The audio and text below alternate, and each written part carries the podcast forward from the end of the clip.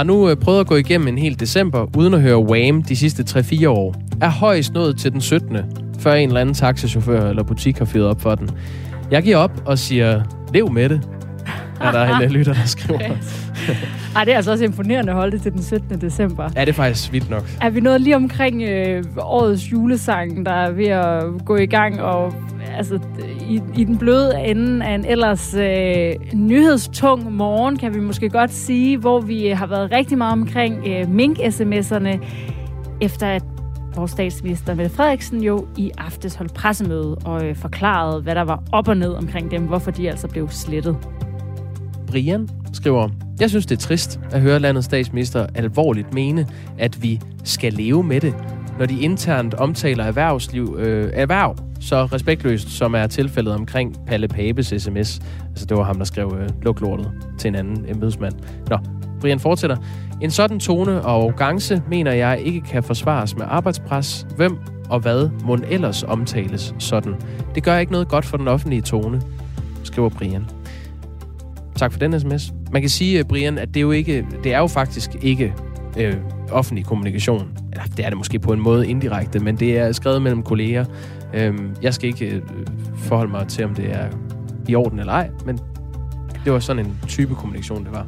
Og hvis du først lige har tændt for din radio her, hvor det jo er øh, Radio 4 morgen i dag med Jakob Rosen og Astrid Date, så øh, kan du altså nå at høre mere om øh, sms-sagen endnu, fordi vi skal høre fra Radikale Venstre, hvad deres reaktion er på, den her, øh, på det her pressemøde. Og så skal vi også forbi vores politiske analytiker og høre hans kommentar. Nixon mistede befolkningens tillid, da de hørte hans nedladende sprog om modstanderne og befolkningen. Mund det samme sker, hvis disse sms'er kommer frem, skriver Michael. Det er måske noget, som øh, Thomas Larsen kan svare på. Nummeret er 1424. Du begynder beskeden med R4 og et mellemrum. Godmorgen. Godmorgen. Nu skal vi lige høre lidt fra det pressemøde, som øh, det hele udspringer af. Eller det, ja, i hvert fald den seneste diskussion. Det var i aftes i statsministeriet. Statsminister Mette Frederiksen og justitsminister Nick Hækkerup ville svare på spørgsmål om slettede sms'er i Mink-sagen. Som I ved, så øh, forsøger nogle af landets dygtigste IT-specialister nu at gendanne de sms'er, der er gået tabt, som følge af den automatiske sletning. Jeg håber, at det lykkes at få genskabt de sms'er.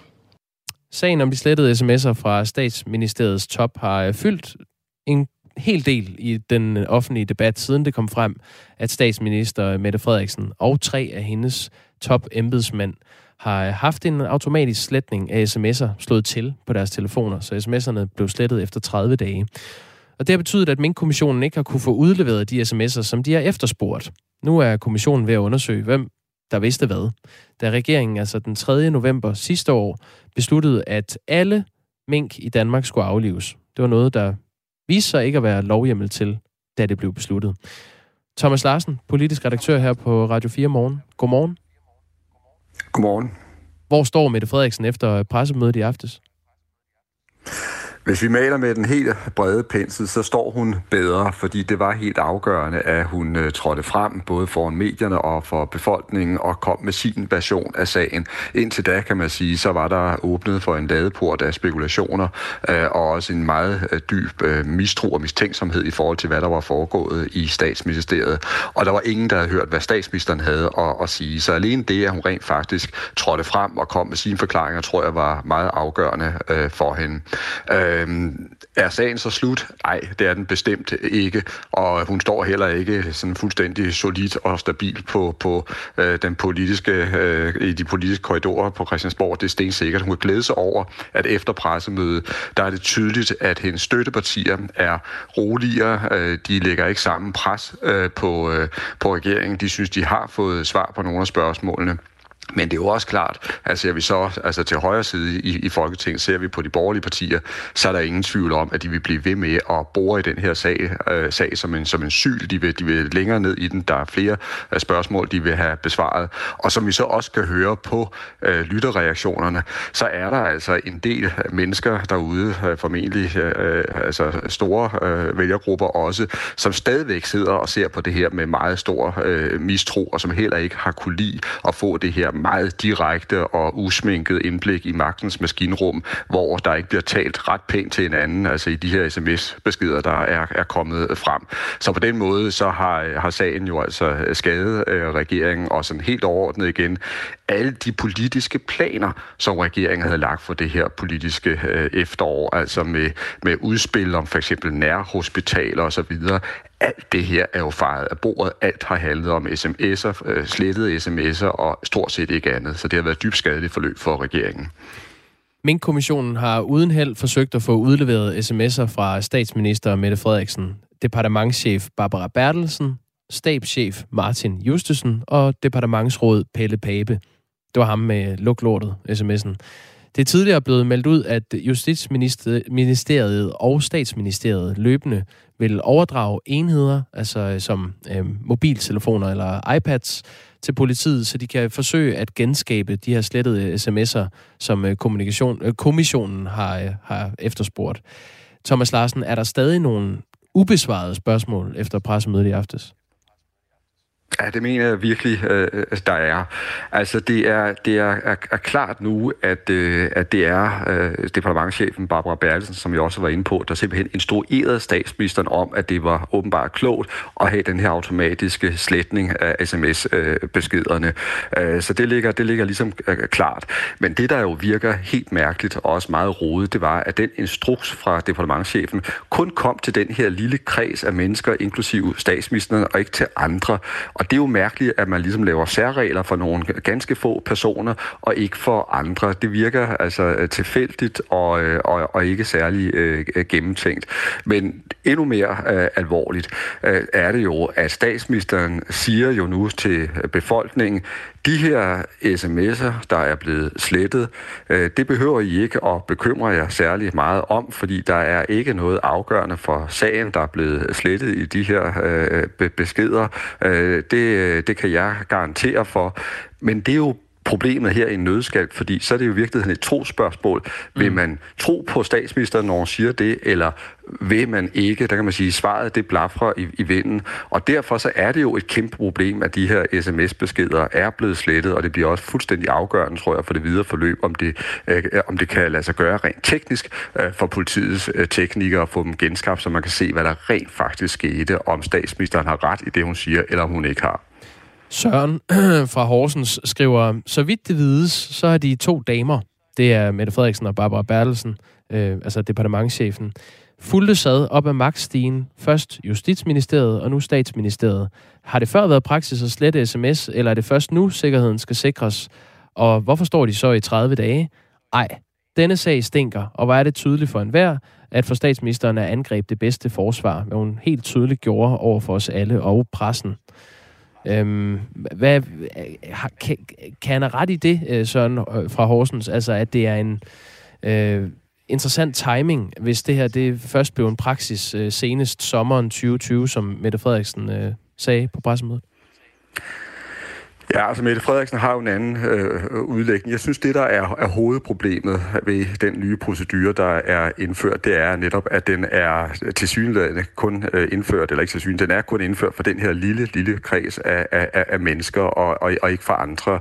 Øh, og det giver ikke rigtig øh, nogen mening. Der synes jeg simpelthen, det er, det er øh, dårligt håndværk, som man ser fra departementchefens øh, side. Altså man laver nogle, nogle, nogle sikkerhedsforskrifter, der kun øh, gælder for Mette Frederiksens allernærmeste rådgiver, og ikke i virkeligheden muligheden for en lang række andre personer, som også øh, i høj grad kunne, kunne være omfattet af det her i, i resten af centraladministrationen, og også på, på ministerholdet. Det er det her, der, der, der, virker, der virker mærkeligt, at det er, at det er foregået så øh, tilfældigt. Og så er det jo selvfølgelig et kæmpe problem nu, når vi har en så øh, vigtig øh, sag, altså omkring øh, hele beslutningsgangen, der førte frem til, at millioner og millioner af mink skulle, skulle slås ihjel, at man så altså mister øh, nogle sms-beskeder, der kunne have været med til at kaste lys over sagen. Så i den, øh, i den forstand, der synes jeg i virkeligheden også, at Barbara Bertelsens rådgivning er endt med at give øh, Mette Frederiksen øh, nogle kæmpe problemer i virkeligheden. Det er jo sådan set den blodige ironi her.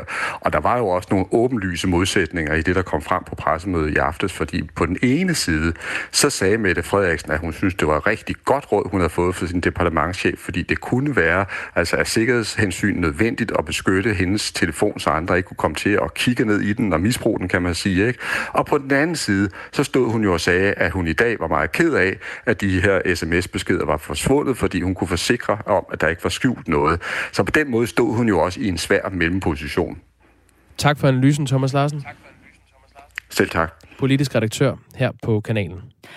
Og mens de slettede sms'er i statsministeriet stjæler stort set fokus fra alt, som uh, Thomas Larsen også siger, så fortsætter afhøringerne i de kommende dage i Mink-kommissionen. Og der har vi uh, dig, Amanda Holmen, vores politiske reporter. Godmorgen. Godmorgen. Du er ved retten på Frederiksberg, hvor afhøringerne finder sted. Og øh, de forløber jo helt indtil øh, december. Hvad er det, der de skal handle om, øh, det, de skal, det der skal snakkes om i retten i de kommende dage? Ja, man kan sige, at de kommende dage her øh, ved retten på Frederiksberg, der kommer det til at være embedsmænd i Justitsministeriet og Finansministeriet især, der skal afhøres. Det er ligesom den sidste uge i de planlagte afhøringer i min kommission, hvor det ikke er sådan de helt store spillere endnu, kan man sige, der, øh, der bliver afhørt. Allerede i næste uge går vi videre til, at det er øh, den tidligere fødevareminister Mogens Jensen, der skal afhøres, og hans tidligere særlige rådgiver, som har været en del af hele snakken om slettede sms'er. Så det, der skal ske de kommende uge, er, den kommende uge er øh, potentielt, kan man sige, mellemregninger, men det har jo også tidligere vist sig i de forskellige afhøringer i min kommission, at der kan komme diverse små detaljer frem, som viser sig at være spændende. Det kan være sms'er, som offentligheden får indsigt i, eller notater, der er blevet set eller underskrevet af ministre osv. Hvem er det, der er de mest centrale personer, der skal afhøres i den her Mink-kommission? Ja, men et af de aller sådan, største spørgsmål lige nu er stadig, om ministerne vidste noget på det afgørende møde der den 3. november sidste år, altså hvor beslutningen om at aflive alle mink blev truffet. Så derfor så er de helt afgørende nøglepersoner, kan man sige, alle de ministre og embedsmænd, der var til stede på det møde, der blev afholdt kl. 21.30 den 3. november sidste år. Og det er altså blandt andre Mogens Jensen, og det er hans tidligere spindoktor, og det er også statsministerens departementchef Barbara Bertelsen. Og så er det selvfølgelig justitsministerne Hækkerup og sundhedsminister Magnus Heunicke, der, øh, der kommer til at skulle afhøres øh, de kommende uger. Og det er øh, altså allerede fra næste uge, at vi skal høre nogle af de her øh, tunge personer.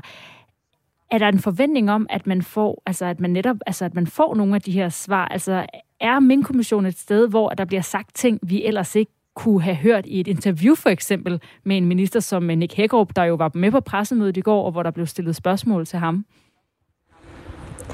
Altså, det er jo svært at sige, men man kan sige, at det, det i hvert fald tidligere har vist sig i forhold til min kommission, så kommer der jo potentielt nogle dokumenter frem, eller nogle sms'er frem, som kan være svære at løbe fra, og som man kan være nødt til at forholde sig til. Altså, så på den måde kan det jo i hvert fald være, at, at det, der bliver fremlagt i min kommission, kan give offentligheden en, en anden indsigt i, hvad der rent faktisk er foregået, end det, der bliver præsenteret på, på pressemøder for eksempel, eller i interviews. Men det må tiden jo vise, men det har jo i hvert fald tidligere vist sig, man kan sige, den sms, I også omtalt før, hvor Pelle Pabel blandt andet skriver, luk lortet. Det er jo ikke lige fra en sms, kunne man forestille sig, som, som man er glad for at komme frem, og som man selv ville have bragt frem, hvis man, hvis man skulle give et interview om, hvordan det var foregået, da man tog den her beslutning. Altså, så på den måde kan man sige, at, at der kan komme nogle ting frem, som, som man kan sige, de personer, der har taget beslutningen, ikke nødvendigvis selv vil have, have præsenteret. Amanda Holmen, på den måde så fik vi altså også uh, teaset lidt for uh, Mink-kommissionens arbejde næste uge, som du selvfølgelig uh, følger, og vi sandsynligvis også skal have nogle tekst på her i Radio 4 morgen. Du er vores politiske reporter. Tak fordi du var med her. Selv tak. Øhm Miki Maler skriver, på pressemødet i går forklarede Mette, at der ikke var styr på de mobiler, hun har haft. Så mit store spørgsmål er, hvad hvis man ikke kan finde dem? Eller flere mobiltelefoner fra den hektiske tid omkring september og november 2020. Så bliver det et spørgsmål om tro, som Thomas Larsen, vores politiske redaktør, sagde. Tror man på Mette Frederiksen? Ja, øh, og det, det stod faktisk klart efter det her pressemøde øh, for mig, at øh, flere af de her telefoner, de er simpelthen, nogle af dem er givet videre til praktikanter, eller nogle andre. Man ved simpelthen ikke, hvad, øh, hvad har øh, den her rejse, telefonen har været på siden sidste år. Ja, været. fordi at øh, Mette Frederiksen altså har fået flere telefoner i løbet af sin øh, tid som statsminister. Så det kan være svært at finde ud af. 20 over 8 er klokken blevet. Nummeret herind er altså 1424, og du starter beskeden med R4 og et mellemrum. Og vi skal lige have en jingle, og så bliver vi simpelthen lige ved det her pressemøde lidt endnu. Altså, hvor både statsminister Mette Frederiksen og justitsminister Nick Hækkerup svarede på spørgsmål om de slettede sms'er i Mink-sagen.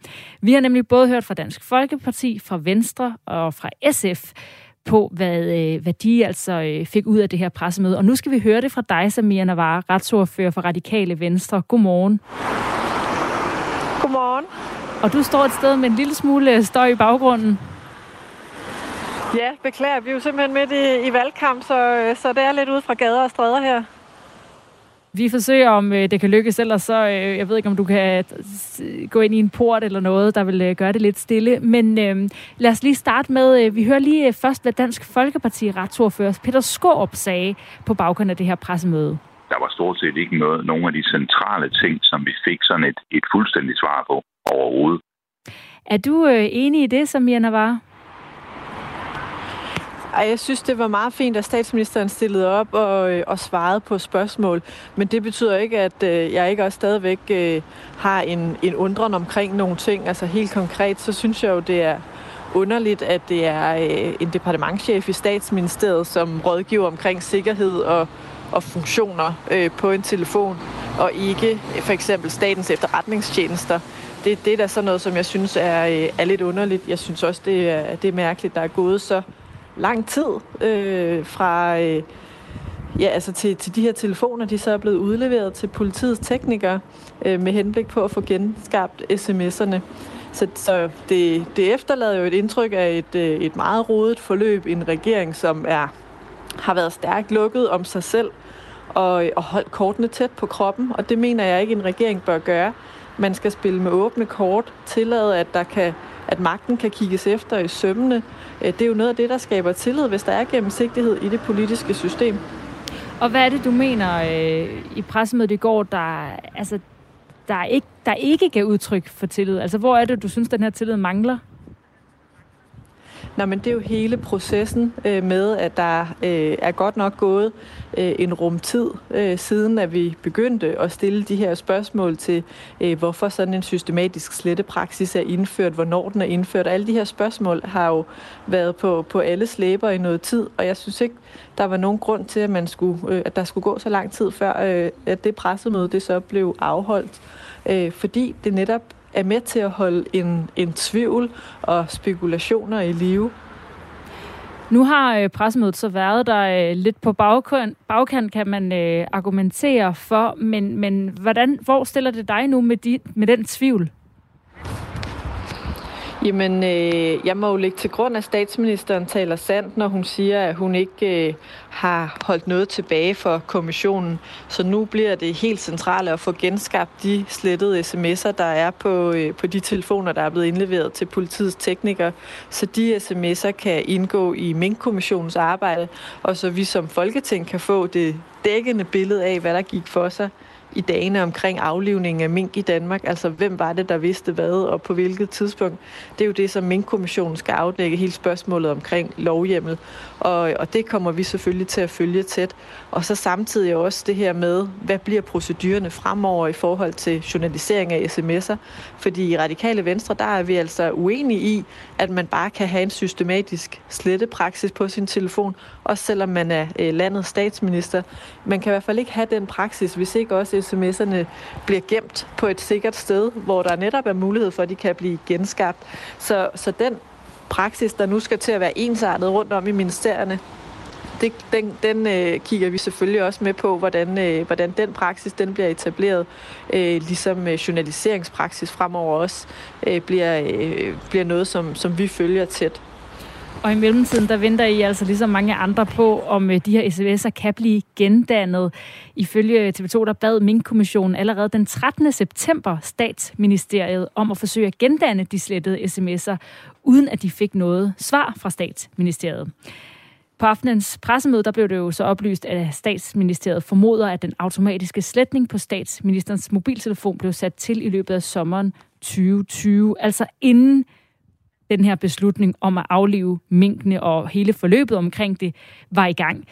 Vi talte også med Morten Dalin fra Venstre. Han er formand for retsudvalget tidligere på morgen, og han sagde sådan her. Jeg tror ikke, der sidder mange danskere derude og føler sig øh, fuldstændig rolige nu over, at statsministeren hun ikke har gjort det her for, for at være helt ærlig, for at dække over noget. Altså jeg synes, vi har en statsminister, der kommer en meget utroværdig forklaring. Ja, lad os og der fik vi lige øh, grusen i halen af det her klip. Men Samia Navar, hvordan, hvordan tror du, at, øh, at danskerne har taget imod det her pressemøde? Jamen, det, det kan jeg jo ikke øh, vide, kan man sige. Altså, jeg, kan, jeg kan tale for mig selv og for radikale venstre, og, og vi må jo bare lægge til grund, at statsministeren, hun, hun siger sandheden, når hun siger, at hun ikke har skjult noget for Mink-kommissionen.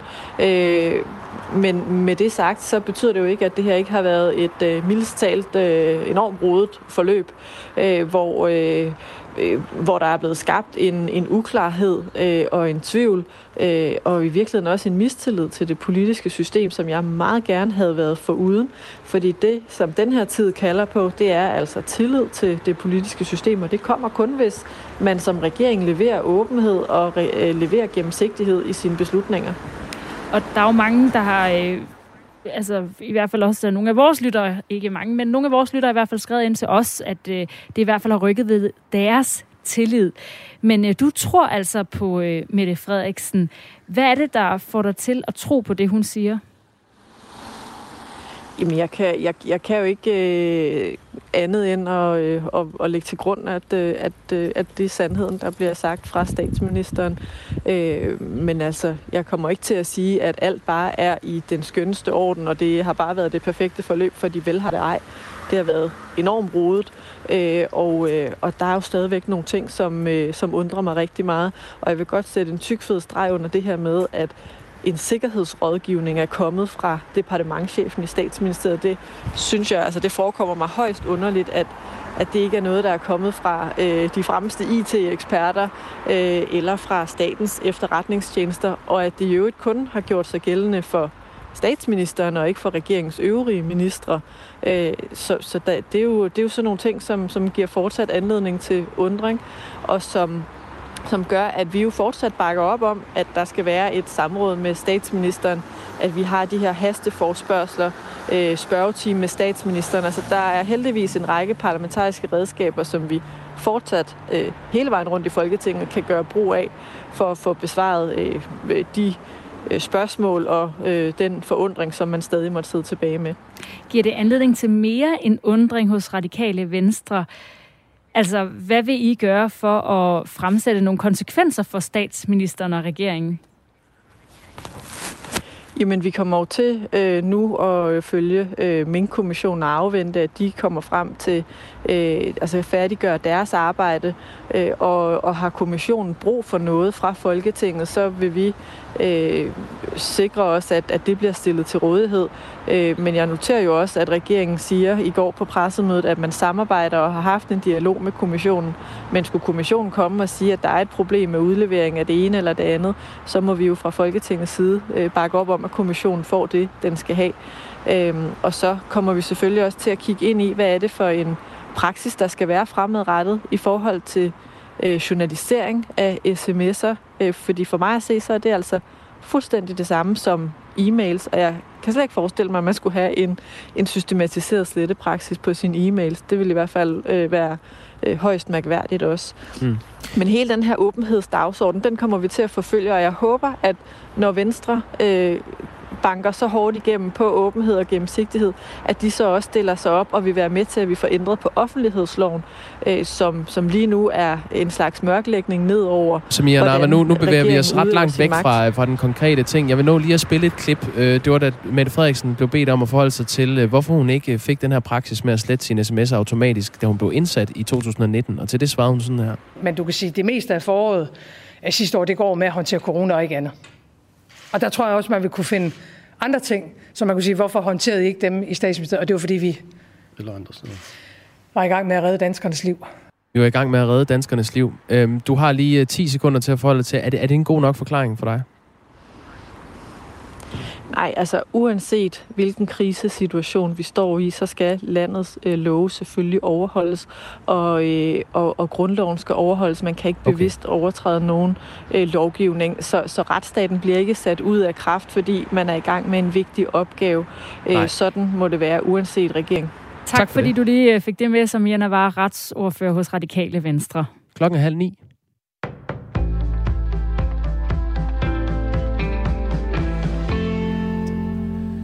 Et enkelt land står for hele 31 procent af den globale CO2-udledning i år, og det land er Kina, viser en rapport fra forskningssamarbejdet Global Carbon Project. Kinas økonomi har i modsætning til mange andre lande hurtigt rettet sig op efter pandemien. Det ser ud til, at Kina igen befinder sig i en fase med kraftig vækst, siger Glenn Peters, der er medforfatter på rapporten og forskningsleder ved Center for International Climate Research i Oslo.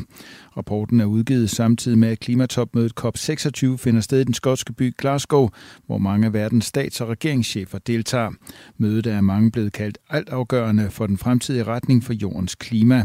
Dog er Kinas præsident Xi Jinping ikke at finde ved topmødet, hvilket har fremkaldt kritik hos USA's præsident Joe Biden. Kina, der er det land, der udleder mest CO2 i hele verden, offentliggjorde for nylig en ny længe ventet plan for udledning af drivhusgasser. Den stiler imod, at landets udledninger topper i 2030 og går i nul i 2060. Venstreformand Jakob Ellemann Jensen er utilfreds med de svar, som statsminister Mette Frederiksen kom med i aftes i Mink-sagen, hvor der er blevet slettet sms'er. Millioner af mink blev beordret aflivet i efteråret 2020, men det viste sig kort efter, at der ikke var lovgrundlag for det. Det, jeg siger nu, er ret vildt. Jeg stoler ikke på Danmarks statsminister. Det er muligt, hun ikke var klar over, at der ikke var lovhjemmel til at nedlægge minkerhvervet, men hun vidste godt, at, der ikke var, at det ikke var en klar anbefaling fra sundhedsmyndighederne om at nedlægge erhvervet, siger Ellemann til TV2.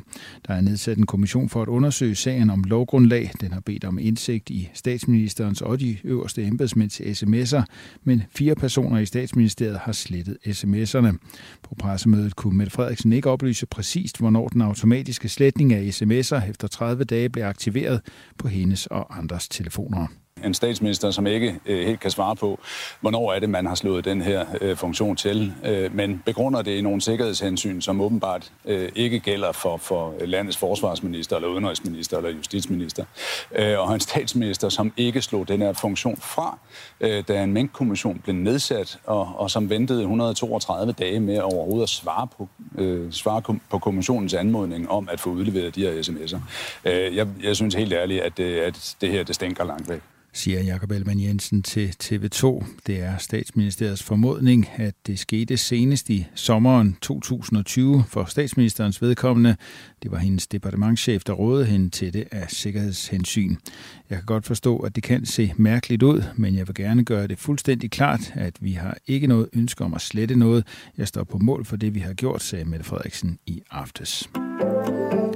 Det israelske parlament har godkendt finansloven for 2021. Det sker med stemmerne 61 mod 59 blandt de 120 parlamentsmedlemmer. Dermed undgår landet endnu et valg, skriver nyhedsbruget DPA. Det er første gang siden marts 2018, at Israel har vedtaget en ny finanslov, skriver Jerusalem Post. DPA bemærker, at godkendelsen af budgettet var afgørende for, at koalitionsregeringen under premierminister Naftali Bennett kan forblive ved magten. Under coronapandemien har Norwegian og den samlede flybranche været hårdt ramt af færre passagerer, men de seneste måneder har pilen peget i den rigtige retning. Den udvikling er fortsat, viser de seneste trafiktal fra det norske selskab. I oktober har Norwegian fløjet med 1,2 millioner passagerer. Det er en stigning på næsten 900.000 passagerer i forhold til samme måned sidste år. Først på dagen en del steder diset eller tåget, men tågen letter efterhånden, ellers mest skyet, og i den sydlige del af landet til tider regn. På Bornholm efterhånden udbredt regn fra sydøst. Temperaturer i dag mellem 4 og 10 grader.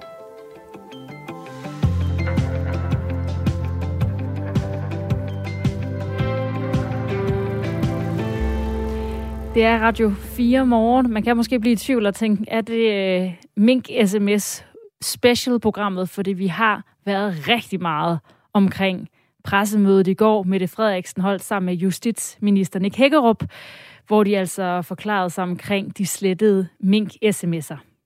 Ja, mener nogen. Øh, andre mener, hvis man sidder for eksempel i et oppositionsparti, at de ikke forklarede sig. Nogle øhm, mangler at få svar på en masse spørgsmål stadigvæk. Ja, øh, Frank Larsen fra Æbeltoft skriver, Tornings claim to fame blev den gode løsning i morgen. Altså, der kommer en god løsning i morgen. Mettes kan så blive lev med det. Dette mantra kunne faktisk bredes ud og gøre stor gavn i disse korrekte krænkelsestider. En lille smule mere lev med det, øh, opfordrer Frank Larsen til. Og det var jo fordi, at øh, i forbindelse med, det blev spurgt til tonen i øh, sms'erne, der er jo kommet nogen frem fra de telefoner, der har modtaget sms'er fra statsministeren, eller i virkeligheden fra hendes øh, tre topembedsfolk, hvor, folk, hvor der blev spurgt ind af journalisterne i går til pressemødet, hvad siger du til tonen? Og hun siger... Så ja, øh, der kan være røget en finke af panden, og mere end det. Lev med det.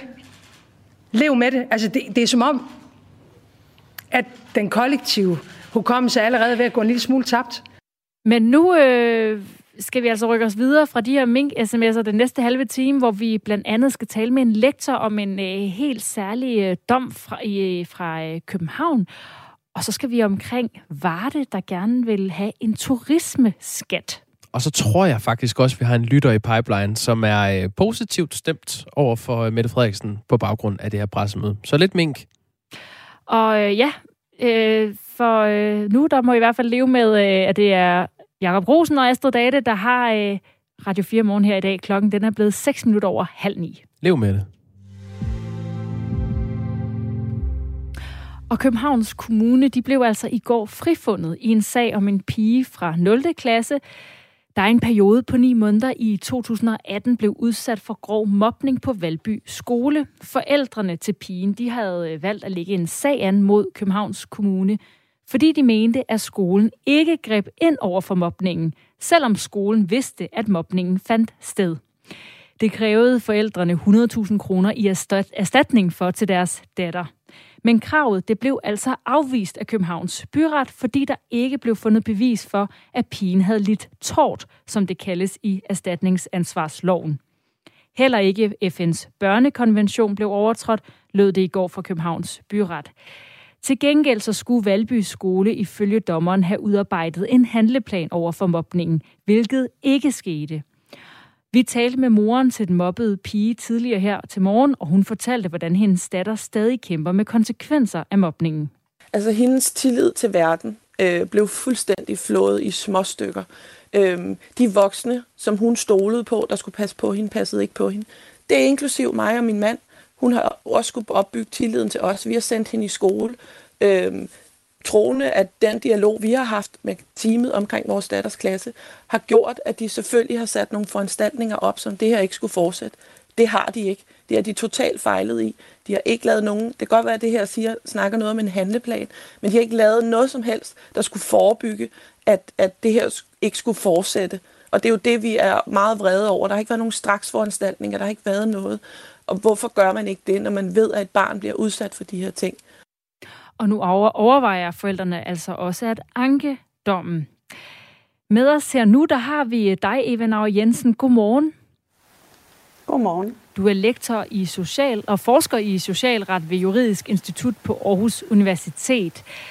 Sådan en sag her, ja. hvor øh, forældre ligger, ja godmorgen, øh, hvor forældre lægger sag an mod en kommune, fordi ens barn er blevet mobbet i en skole, uden der er skrevet ind. Hvor usædvanligt er det ifølge dig? Det er meget usædvanligt. Altså, vi, kan jo ikke, vi, vi har ikke tal på, øh, hvor tit det sker. Der kan være gået nogle enkelte sager under radaren, så at sige, ude ved byretterne, men det er meget usædvanligt. Altså, det er virkelig sjældent, vi ser det. Og det er der mange grunde til. Noget af det handler om, at det at føre retssager om noget, der er så tæt på, øh, det er øh, hårdt Altså det er simpelthen menneskeligt hårdt, og, øh, og samtidig kan det også være dyrt, og det kan være svært at finde den rigtige hjælp. Så det er meget, meget usædvanligt. Almindeligvis prøver man i det sådan etablerede system øh, gennem øh, øh, samtale med kommunen og med skolen og med dem rundt om barnet at finde løsninger. Det, at man, øh, at man har overskuddet til bagefter at sige, vi vil simpelthen lægge en sag an, det er så sjældent. Så det er meget sjældent, vi ser det her. Og hvorfor er det, at, øh, at en skole som Valby Skole bliver frikendt i sådan en sag? eller det er jo så Københavns Kommune, som øh, har Valby Skole under sig. Ja, det, det kan blive meget teknisk, og det er faktisk svært øh, at give et helt øh, sådan grundigt svar på det, fordi jeg har ikke adgang til, øh, til selve doms, øh, dommen. Jeg har kun de sådan meget korte referater, der er kommet ud. Men det er relativt teknisk, og det handler ikke nødvendigvis om, at hun ikke har været udsat for noget, der var groft, og, øh, og det handler heller ikke nødvendigvis om, at hun ikke er blevet præget af det for lang tid osv.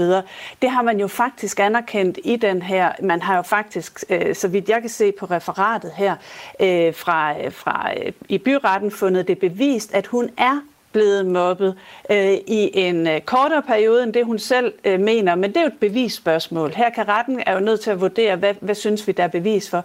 Det betyder jo ikke, at pigen ikke kan være blevet mobbet. Det betyder bare, at det kan være svært at bevise mobning efterfølgende. Så man har faktisk fra byrettens side sagt, at der er en periode her, hvor vi kan se, at hun bevisligt er blevet mobbet. Så har man derudover lavet en vurdering, hvor man har sagt, at det lever ikke helt op til lovens krav øh, for, hvor hårdt det skal have været for hende, hvor meget det skal have skadet hende, til at vi kan give hende en erstatning. Det betyder ikke, at det ikke har skadet hende. Det betyder ikke, at det ikke har været hårdt. Men det betyder, at sådan rent erstatningsretligt er der nogle forskellige grænser øh, for, hvornår vi synes, det er hårdt nok. Øh, og, og, og her bliver det noget med også, at det har været svært for familien at bevise præ- præcis, hvor lang tid det her der er stået på. Og det betyder altså, at øh, den her skole og Københavns Kommune blev frifundet. Tror du, at det alligevel kan være med til at skabe... Det, hvad siger du? Ja, jeg vil sige, det er sådan lidt svært at sige. De, altså, ja, det er rigtigt, de er blevet frifundet for at betale erstatning. Men det er jo blevet påpeget samtidig i dommen, at de ikke har levet op til deres øh, socialretlige forpligtelser. De har ikke sørget for, at der blev lavet en handleplan. De har ikke sørget for, at der blev skrevet ind. Så, så det, på den ene side er de selvfølgelig blevet frifundet for at betale erstatning, men det er ikke det samme som, at de også har fået at vide, at det, de gjorde, var godt nok. Tværtimod har de fået at vide, at det, de gjorde, ikke var godt nok. Og mit spørgsmål er så, i den øh, kontekst, tror du, det får nogle konsekvenser? Altså, tror du, vi kommer til at se, øh, at det kommer til at betyde noget for, øh, for andre skoler, at vi kommer til at se flere sagsanlæg fra forældre mod kommuner? Det er jo svært at vide, om vi kommer til at se flere sagsanlæg, men der er nok en tendens til, at når folk kan se, at andre har brugt det her redskab, så kunne det jo måske, jeg havde nær sagt brugt udtrykket, inspirere til at bruge det her redskab. Det er svært, at, altså det kan vi jo ikke rigtig vide, fordi der er så mange faktorer, der skal være til stede for, at man overhovedet kan lægge sig an. Det andet, der vil jeg sige, at jeg vil da håbe, at det påvirker andre skoler, fordi som jeg sagde før, de har faktisk meget klart fået at vide i Københavns Kommune, at det, I gjorde, ikke var godt nok. Så her bliver det mere et spørgsmål, havde nær sagt, om moral ude i kommunerne. Altså, øh, vil de øh, sådan øh, sige, øh, stryge sveden af panden og sige, hey, øh, vi klarede frisag her, fordi vi ikke skal betale? Eller vil de anerkende, at de faktisk har fået at vide, det her var ikke godt nok, I skal gøre noget mere? Og jeg vil da håbe det sidste, at man anerkender, at i den her afgørelse står der også, at I har ikke gjort det, I skulle, I har ikke lavet den handleplan, I skulle lave, I har ikke sørget for at beskytte hende godt nok. Even Og det vil jeg da håbe, at andre kommuner vil tage op. Ja. Ja, tak fordi du øh, kunne udlægge dem øh, lidt her for os, lektor og forsker i socialret ved Juridisk Institut på Aarhus Universitet. Ja, tak fordi du var med. Selv tak. Klokken er 17 minutter i 9. Du lytter til Radio 4 morgen. I går talte vi her i Radio 4 morgen med Flemming Blikker fra Frihedslisten. Han er kandidat til byrådet i Furesø Kommune og kandidat til regionsrådet i Region Hovedstaden. Vi fortalte, at Frihedslisten udspringer af de demonstrationer med gryder og grydelov, der har været gennem længere tid foran Christiansborg. Demonstrationer mod coronarestriktionerne. Som nogle af jer måske hørte, så afviste vi undervejs i interviewet over for Flemming Blikker at have brugt udtrykket grydelovsmennesker om demonstranterne på Christiansborg Slotsplads. Men sagen er, at Flemming Blikker havde ret. Tidligere på morgenen i forbindelse med foromtalen af interviewet, brugte vi nemlig betegnelsen grydelovsmennesker. Så det var altså ikke korrekt at afvise, at vi havde brugt udtrykket. Vi beklager selvfølgelig fejlen over for både Flemming Blikker og alle jer andre lyttere.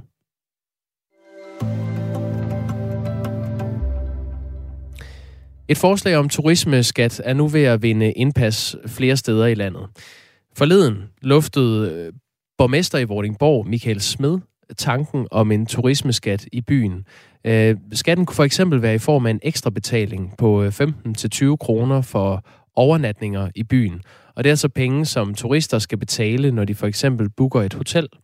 Ideen har fået sådan lidt øh, blandet modtagelse, men i en af landets andre store turismekommuner kan man godt se fidusen. Erik Buhl er venstreborgmester i Varde. Godmorgen. Godmorgen. Du er ikke afvisende, Erik Buhl, over for øh, turismeskat i Varde. Hvorfor er det en god idé? Jamen, det er noget, der selvfølgelig øh, drøftes til bunds, for det har konsekvenser og virkninger. Jeg, som udgangspunkt så er jeg meget imod, at vi skal hæve skatten, men øh, jeg forventer, hvis vi får en turismeskat, som vi kan få lov at bruge lokalt til at udvikle turismen, så skal vi jo modregne det i priserne, så vores øh, gæster ikke oplever, at de får højere priser. Men til gengæld får vi lov til at målrette nogle investeringer til måske infrastruktur til markedsføring, eller hvor vi ellers kunne få lov at bruge pengene til. Men for mig er det helt afgørende, at det bliver lokalt funderet, og det bliver landsdækkende, man indfører det. Prøv lige at skære ud i pap, så hvad er en turismeskat, og hvis I modregner det i en anden pris, sådan noget, hvordan skal det foregå? Jamen altså, i mit hoved er det sådan, jeg tror alle os, der engang imellem får lov at komme lidt uden for landets grænser, vi er vant til at lægge en eller to øje, er det jo tit, når vi er på et hotel, eller en campingplads, eller et feriehus et eller andet sted i Europa, og også længere ude i den store verden. Og det bliver noget i den retning, og så forventer jeg, at, øh, at øh, den glæde og gavn, vi får, at det betyder, at de, de der så udbyder, øh, enten det er en campingplads eller et feriehusbranche osv., at man så justerer prisen, så det stadigvæk bliver den samme udgift til samlet set. Det, der er den store forskel, det er, at vi kan få lov at bruge pengene direkte til at udvikle vores turisme. Vi har meget fokus på at øge kvaliteten på det område de kommende år. Og få flere penge ud af turisterne. Jamen, jeg synes ikke, samtidig set måske ikke flere penge, men vi får lov til at bruge dem lidt igen. For eksempel i vores kommune har vi jo, øh, jeg tror det er 79 procent af vores øh, omsætning i, i turismen, det kommer fra feriehusudlejning, øh, og, og det er kun 16 procent af, ejerne, der bor, som, og dermed er det kun de 16 procent, der betaler skat i Varde Kommune. Og hvis vi får en turismeskat, jamen så er det dem, der bruger faciliteten, der kommer med til at betale udviklingen af turismen. Det synes jeg vil give rigtig god mening. Men jeg har ingen øh, idé i, at det bliver dyrere at være, være gæst ved os, men øh, at vi får lov at måle lidt flere penge til, til den videre udvikling. Det er helt afgørende for, for princippet om at lave det. Men altså, nu skal jeg bare, bare lige forstå, vil det ikke blive dyrere øh, at være turist i Varde? Det skal det ikke være. Altså i mit hoved der er jeg sikker på, at, at branchen de vil blive så glad for det her, at de skal nok justere priserne en lille smule i den anden retning, så samlede udgift for vores, øh, så for vores øh, gæster, de, det, det, det, når de har været her i en uge, så, det, så har de betalt det samme. Vi får bare lov til at bruge nogle få kroner ekstra til at, til at markedsføre, og når vi har ah, de der 4-4,5 millioner overnatninger, så bliver det flere, så bliver det, så bliver det nogle, nogle kroner til at måske udvide en vej, eller, eller lave nogle bedre faciliteter så du, for du, toiletforhold og så videre, som vi gør. Ja, så det, det vil jo så give flere penge til kommunen, men færre penge til den enkelte ja. virksomhed. Ja, men øh, virksomheden vil jo få stor gavn af det. Når vi snakker det her beløb her, så er vi nede i noget, så, så ja, ja, vi har top professionelt drevne virksomheder. Jeg er helt sikker på, at det her det finder vi en lysten på, så, så vi alle sammen står med en fornuftig bundlinje. Og det, det drejer sig om for mig, det her, det er, at vi samlet set får mulighed for at videreudvikle kvalitet og indhold i vores turisme. Og der ved jeg, at vi har en fuldstændig fælles dagsorden med vores, med vores øh, erhverv hele vejen rundt. Hvis virksomhederne gerne vil have flere penge til veje og stier, som turisterne bruger, kunne de så ikke bare give de penge til kommunen? Jo, det kunne de godt, men øh, jeg tror, at de fleste også, der betaler skat, vi er ret enige om, at det er et meget passende beløb, og øh, som regel stor lyst til at betale flere. Vi har faktisk partnerskabsaftaler, hvor vi også i forbindelse med øh, udvikling af bygninger også får folk til at betale. Men hvis det er sådan ligesom, øh, så er det kun nogen øh, her, der får vi en god bred fordeling af det, hvor alle, der er gæster her, og om der kommer en lille netto til øh, beløb på en på, på, på 10 eller 15 kroner. Det tror jeg heller det er det, der afgør, om man, man kommer til os eller ej. Det, der er vigtigst, det er, at vi har et produkt, der bare er i top med de priser, vi betaler i forvejen i Danmark. Så skal vi levere. Jeg har en dyb, dyb respekt for vores aktører på turistområdet. De er topprofessionelle, og vi i kommunen skal virkelig holde godt fast i bordkanten for at levere det, vi skal følge med til i forhold til, til infrastruktur og service på toiletforhold og alle de andre ting og oplevelser osv. Jeg synes, vi er en god gænger. Vi har på trods af coronaen i foråret, så har vi i hvert fald i vestkystturismen, den ser vi, ser vi ind i et rigtig mm. godt 2021. Var det er jo... en kæmpe udfordring i storbøgerne. Ja, din kommune, ja. Erik Buhl, øh, Varde, er normalt den kommune i Danmark med næst størst turismeomsætning, kun overgået af Københavns Kommune. Og når jeg siger normalt, så er det fordi coronapandemien selvfølgelig har ramt turismen øh, her i landet også. Inden pandemien stod turismen for cirka 20 procent af Varde Kommunes indtjening, og øh, det er sådan, at man forventer at omsætte for 4,3 milliarder kroner i turisme, øh, som jeg forstår det, i, i kommunen. Erik Buhl, hvornår er, er hvornår er en turist en turist? Altså er en, en person, der rejser til Varde fra København også en turist? Altså, øh, for det første, så, øh, så er vi øvrigt rigtig meget i at kalde øh, vores turister for gæster, fordi vi vil gerne behandle dem og modtage dem og, og som gæster. Og alle, der rejser ind og op, tager et ophold øh, i vores kommune, er gæster. Hvis man øh, bor eller ejer et sommerhus og, og, og bruger den for eksempel 4, 5, 6 uger om året, og uanset om man bor i København eller i, i, i Varde, så bliver de ikke regnet med i den statistik som gæster. Alle, der kommer ind udefra, uanset om man øh, kommer fra ja, fra den østlige del af Danmark, eller man kommer fra, fra Sydtyskland, de er gæster. Og øh, sammen med Ringkøbing Skjern Kommune er vi jo det, der hedder Destination, Destination Vesterhavet, og vi, vi har til sammen de der, vi regner med at nå 9 millioner overnatninger her i løbet af, af 2021. Hvordan vil du sikre, at, at det bliver øh, konkurrencedygtigt? Øh, også, altså, nu tænker jeg øh, hoteller og øh, restauranter og så videre. Øh, hvis, hvis de skal konkurrere med, øh, med hoteller og restauranter i andre kommuner, hvordan skal de kunne gøre det? Med en turismeskat? Jamen altså, turismeskat, turismeskatten, den skal, den skal være landsdækkende, hvis den kommer. Øh, og, det, og, og det bliver selvfølgelig en vurdering. Mit, mit bud, som jeg husker det fra, fra de steder, jeg har besøgt udlandet, så er det typisk øh, i, i forhold til overnatning, at man lægger turistskatten, enten det er en campingplads eller på et, øh, på et øh, hotel eller et, øh, et, et feriehus. Så det er ikke noget med, at man skal til at skille hvis du skal ud og have en, en bid mad i Føtex eller på Hanne Kirkeby Kro, at man så skal have en turismeskat oveni der. Jamen, ja, mit bud vil være, at det er, det er på, på, på, på overnatning. Men det er der rigtig mange eksempler på ude i det store udland, hvor man har god erfaring med det her. Jeg har selv rejst nogle gange i, i Østrig, og der er det helt naturligt, at man ligger en eller to øje per døgn, når man er på en campingplads dernede. Det er sådan nogle ting, vi skal have kigget på, men det, vi skal ikke have øget omkostninger, vi skal bare have øget investering i turismen på de rigtige steder. Så nyder det altså fra Erik Buhl, som er venstreborgmester i øh, Varde Kommune, og øh, godt kan se fidusen i en uh, turismeskat, og det kan man også altså i uh, Vordingborg, uh, hvor borgmester Michael Smed har, uh, har luftet den tanke. Tak fordi du var med, Erik Buhl. Ja, selv tak. Og klokken den er 8 minutter ind i her til i øh, Radio 4 morgen, hvor øh, Jakob Grosen og jeg selv, Astrid Date, er værter. For første gang nogensinde, der kan man købe stiletter i størrelser helt op til 45 i stormagasinet Magasin. Og stiletterne, de kommer altså også til at stå i mandeafdelingen. Og det er altså et kæmpe skridt for ligestillingen, sagde Claus Vemmer, vi talte med i dag. Han er marketingsdirektør Sprout World, og han går selv i stiletter. Selvfølgelig er det fantastisk, fordi øh, mænd og kvinder, som, øh, som har større end størrelse 42, men, men som jeg sagde før, så synes jeg, det handler om meget mere end, end, end høje hæle. Det handler om ligestilling. Det handler om, at øh, vi som køn skal have de samme muligheder. Og den hører vi hele tiden over på den ene side af kønnene, Øh, hvorfor kan kvinder ikke? Så jeg synes, det er lige så relevant at spørge, hvorfor kan mænd ikke? Altså, øhm, i stedet for, at jeg kommer i radioen nu, så skal jeg forklare, hvorfor jeg går i høje hele. Man vil aldrig nogensinde invitere en kvinde ind og så snakke omkring jakkesæt, slips, øh, de bliver piloter, de bliver statsminister. Det spørgsmål, det stiller vi ikke. Vi spørger altid, men selvfølgelig skal de kunne det. Og nu, fordi vi som mænd hopper ind i noget feminint, så, øhm, så, bliver det, så bliver det til et spørgsmål, som kommer i radioen. Jeg har tidligere været i tv med det også og det, og det er jo bemærkelsesværdigt, at når en mand gør noget feminint, så bliver det til det store spørgsmål om, hvorfor og hvordan kan du finde på det, i stedet for bare at sige det modsatte, at sige, hvorfor, hvor, hvorfor dog ikke? Claus Wemmer, han har gået i stiletter i 25 år, og det har ikke altid været nemt som heteroseksuel mand at gå rundt i feminint fodtøj. Der er jo venner, der har sagt farvel. Der, der er kærester, der har sagt farvel.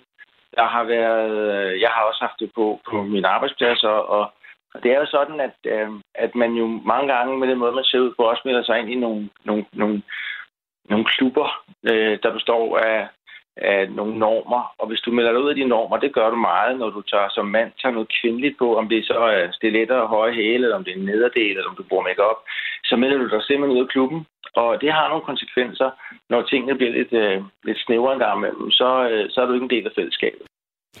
Sådan lød det altså fra Claus Wimmer, der er marketingsdirektør i Sprout World, og selv går i stiletter og har gjort det i 25 år.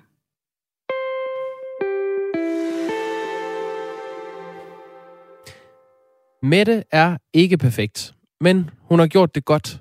Lad være med at gå op i de latterlige detaljer. Hvorfor skulle hun dog være interesseret i at snyde Danmark, når hun gennem hele corona har ligget vandret og virkelig gået ind i kampen og taget ansvar?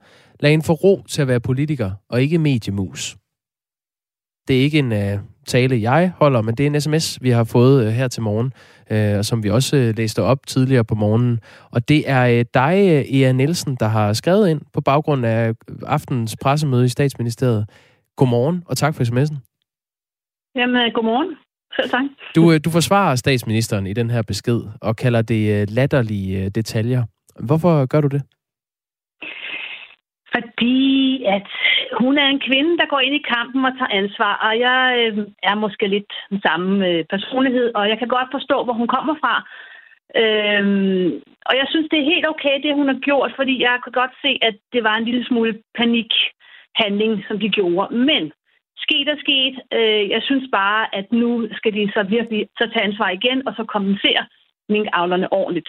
Nå, øh, det har Danmark råd til, og det skal ske. Men jeg synes, at mm. det der med, at man skal gå tilbage og kigge på nogle sms'er, altså jeg har selv fire børn, og kommer også nogle gange til øh, lige at skrive noget hurtigt, øh, fordi at man er i gang med at tage en beslutning. Men bare det at blive taget en beslutning, det er stort.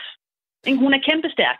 Men Ea Nielsen, er, det ikke, er der ikke forskel på øh, som øh, mor at skrive til sine øh, fire børn, og så være statsminister og øh, kommunikere med, nu det kunne være en departementschef om øh, udryddelsen af et helt erhverv i Danmark? Jo, og jeg driller lidt, når jeg siger, at Mette, hun er lidt en stor mor for Danmark. Det ved jeg godt, jeg gør. Men stadigvæk, der er rigtig mange øh, informationer på meget kort tid, og der skal tages nogle beslutninger. Og det har de gjort, og jeg er sikker på, at hun har gjort det helt alene. Og jeg er sikker på, at de der sms'er, de blev slettet længe før min, min skandalen. Øh, ja, det, det er jo en del af det, hun får kritik for, det er, at hun ikke helt klart kan sige, hvornår det blev praksis, at hun øh, lod sine sms'er slette efter 30 dage. Det var i hvert fald det var senest sommeren 2020, hun fik øh, indført det på sin telefon. Hvad giver du for den forklaring? Jamen, jeg er lidt ligeglad, fordi at der, der, der, der sker mange ting hurtigt, og hun skal ikke komme og øh, været ansvarlig over for alt det fnider bagefter. Jeg synes, hun har gjort det rigtig godt, og jeg er også rigtig ked af, at hele erhvervet er blevet afledet, fordi personligt kunne det jo godt være, at man kunne afvære det. Men det vidste man ikke på det tidspunkt, og man var nødt til at tage en beslutning, og det gjorde hun. Men jeg synes helt klart, at de skal kompenseres ordentligt, også dem, der har investeret en masse penge, fordi hvor mange der drejer sig om, måske 20, og det har Danmark råd til. Vi skal, vi skal være ansvarlige over for det valg, vi har taget, fordi det er rigtig synd for dem. Men, men lige præcis at rode rundt i hendes sms'er, altså det er bare så lige meget. Det, det skal vi ikke bruge tid på. Altså, og det er også synd for minkavlen, så skal de høre på alt det mediefnider nu, og det gør dem kun ked af det igen. Ikke? Lad dem nu gå og have den sorg med, at deres erhverv gennem 40 år er blevet ødelagt. Ikke? Vi skal ikke rydde op igen, bare fordi at vi synes, det er spændende, om, om hun nu har gjort det ene eller andet. Jeg er ikke sikker på, at du har ret i, at, at minkavlerne bliver mere ked af det, at, at man øh, stiller kritiske spørgsmål til, øh, hvorvidt og hvornår og hvordan og hvorfor de her sms'er de er, øh, de er blevet slettet øh, omkring det. Nu er nogle af dem jo også kommet ud. Øh, der er ham departementsråd øh, øh Pelle Pape, som fik skrevet luk lortet til en øh, kollega. Øhm, er det så nogen, du tænker er, er ærgerlige at få ud, de sms'er? Det er jo hans mening i det sekund. Mm. Men synes du ikke, det er relevant at få det frem? Nej, jeg synes bare, at de skal have en, den, de penge, de har investeret, det, det, det, det er værd at lukke sådan et, et, et livserhverv. Jeg synes, det skal kommenteres ordentligt, men øh, jeg synes ikke, det må være rart at, at bringe alt det op igen. De har jo nok nogenlunde landet her et år efter på en eller anden måde. Det må de jo have gjort, ikke? Øh, og der synes jeg bare, at man skal give dem nogle penge. Altså, det har Danmark råd til. Ikke? Men jeg synes ikke, vi behøver at rode op i hele sagen igen, fordi det er også rigtig, rigtig stort at være politiker. Jeg kunne godt selv tænke mig det, men har ikke overskud til det. har med det. Det er flot. Ikke? Er nu værd med at give hende en masse, og hun skal gå af, og alt det der flyder. Mm. Altså, hun, altså, det er, ikke, det er svært at få gode politikere. Man skal også lade dem gøre deres arbejde. Ikke? Og det, altså, det har ikke været nemt.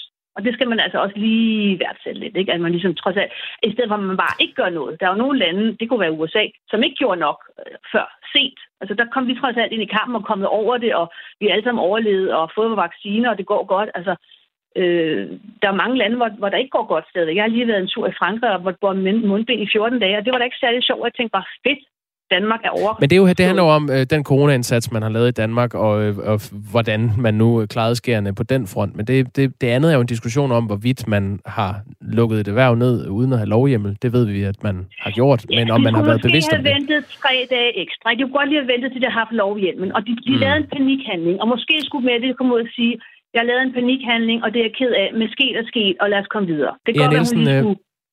Undskyld, jeg afbryder dem. Det er, fordi vi, øh, vi bliver ramt af nyhederne Jo. lige om, lige om lidt. Lige, Tak, lige fordi jeg sidst. med. Jamen, tak fordi du ville. Er du, øh, er du rød eller blå vælger? Jeg er rød. Jeg er socialdemokrat. Ja, okay. Det er godt. Tak fordi du var med. Selv tak. Ea Nielsen, som altså har skrevet ind på baggrund af gårdsdagens øh, pressemøde, som vi har beskæftiget os meget med i dagens Radio 4 morgen. Mette Frederiksen har hjulpet mig til at sætte mit kryds. Plejer at stemme på enhedslisten, men det er jo i virkeligheden en stemme på Socialdemokratiet. Denne gang blev det en stemme på et blåt parti for første gang nogensinde, skriver en 70-årig lytter, som altså øh, ja, har mistet øh, lysten til at stemme på Socialdemokratiet efter øh, det her forløb.